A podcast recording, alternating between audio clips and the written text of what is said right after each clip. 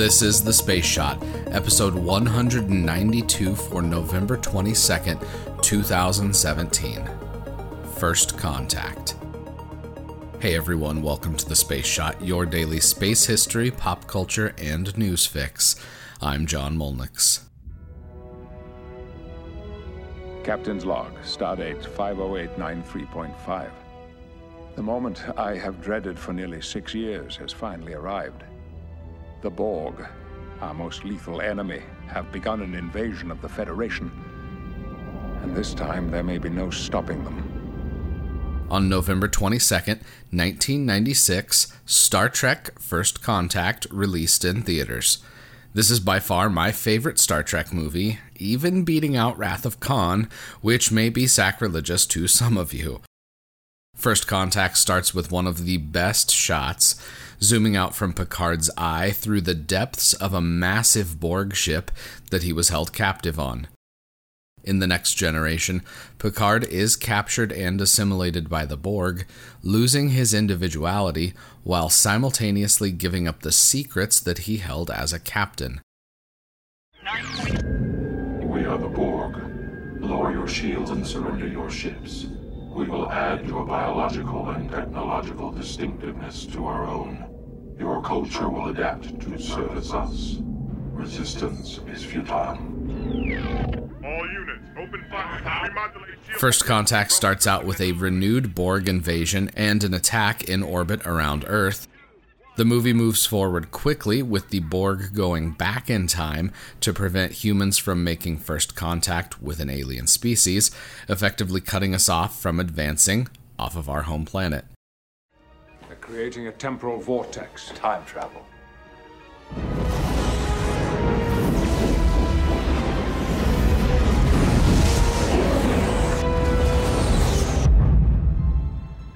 Data, report. We appear to be caught in a temporal wake.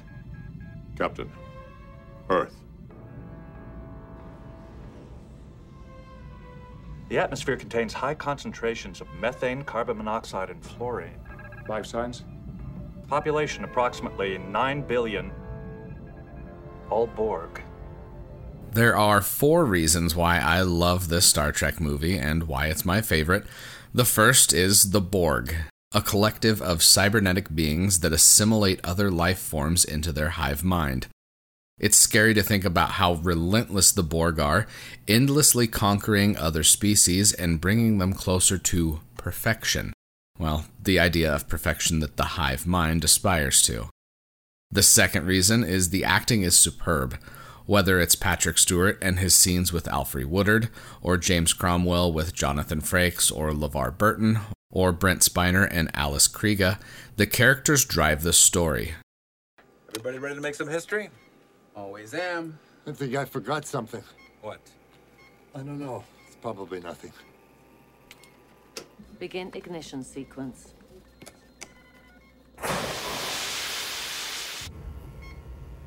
Twenty. Oh, God. Nineteen. Now I remember. Eighteen. What?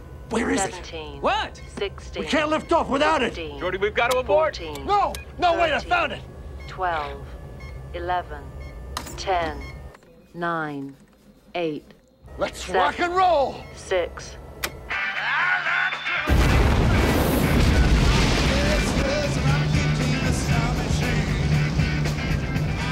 It's nice for a movie to have an actual plot and storyline where the characters drive the story, not big, bombastic special effects sequences. Third, I think the idea of first contact is enthralling. The first contact theme is common across lots of science fiction stories, movies, and shows. I don't want to ruin Star Trek First Contact for you if you haven't seen this movie, but it's nice because it's a hopeful vision of what First Contact could be like, one that doesn't end with us being attacked by aliens bent on the destruction of our planet. Good. They haven't broken the encryption codes yet. Who? Those bionic zombies you told me about? The Borg. Borg. Sounds Swedish. Lastly, the soundtrack is phenomenal. It was composed by Jerry Goldsmith and his son, Joel. Funny enough, I just found out today that I share a birthday with Jerry Goldsmith. Whether it's the harsh, almost metallic or mechanical sounds of the Borg theme, or the phenomenal Flight of the Phoenix, which is played towards the end of the movie, the soundtrack fits in perfectly. If you've never seen this movie, check it out, but maybe consider watching the Next Generation episodes The Best of Both Worlds Parts 1 and 2 before you sit down to watch First Contact. At some point, I will have to do a top 10 episode where I list my favorite science fiction movies, so probably the first snow day I have this winter, I'll sit down and do that. I have two more things I want to mention in today's episode. On November 22nd, 1989, the Space Shuttle Discovery lifted off on the STS 33 mission. A crew of five astronauts spent over five days in orbit performing a classified Department of Defense mission. Astronaut Story Musgrave flew on this flight as a mission specialist. It was his third trip to space. I do want to end today on a more serious note. On November 22, 1963, President John F. Kennedy was assassinated in Dallas, Texas.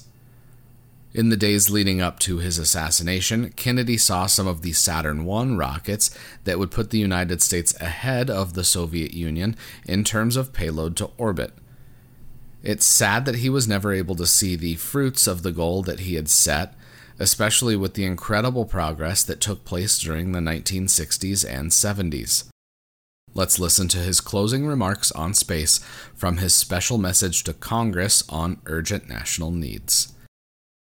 It is a most important decision that we make as a nation. But uh, all of you have lived uh, through the last four years and have seen the significance of space and the adventures in space. And no one can predict with certainty uh, what the ultimate meaning will be of mastery of space. I believe we should go to the moon. But I think every citizen of this country, as well as the members of the Congress, should consider the matter carefully in making their judgment, to which we've given attention over many weeks and months, because it is a heavy burden. And uh, there is no sense in uh, agreeing uh, or desiring that the United States take an affirmative position in outer space unless we are prepared to do the work and bear the burdens to make it successful. If we are not, we should decide today and this year.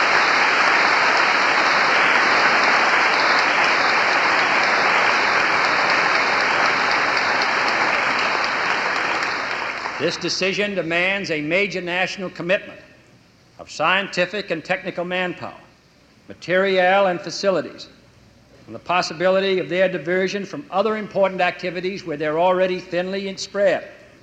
It means a degree of dedication, organization, and discipline which have not always characterized our research and development efforts. It means we cannot afford undue work stoppages, inflated costs of material or talent, wasteful interagency rivalries, or a high turnover of key personnel. New objectives and new money cannot solve these problems. They could, in fact, aggravate them further unless every scientist, every engineer, every serviceman, every technician, contractor, and civil servant gives his personal pledge that this nation will move forward with the full speed of freedom in the exciting adventure of space. Since you're here, why don't you let me know what you think of the podcast by leaving a review on iTunes? It takes just a minute to do that, and it makes a huge difference because it helps even more people find the show. Make sure you subscribe to the podcast so you don't miss any of the daily episodes. As always, the show notes have more information on today's episode.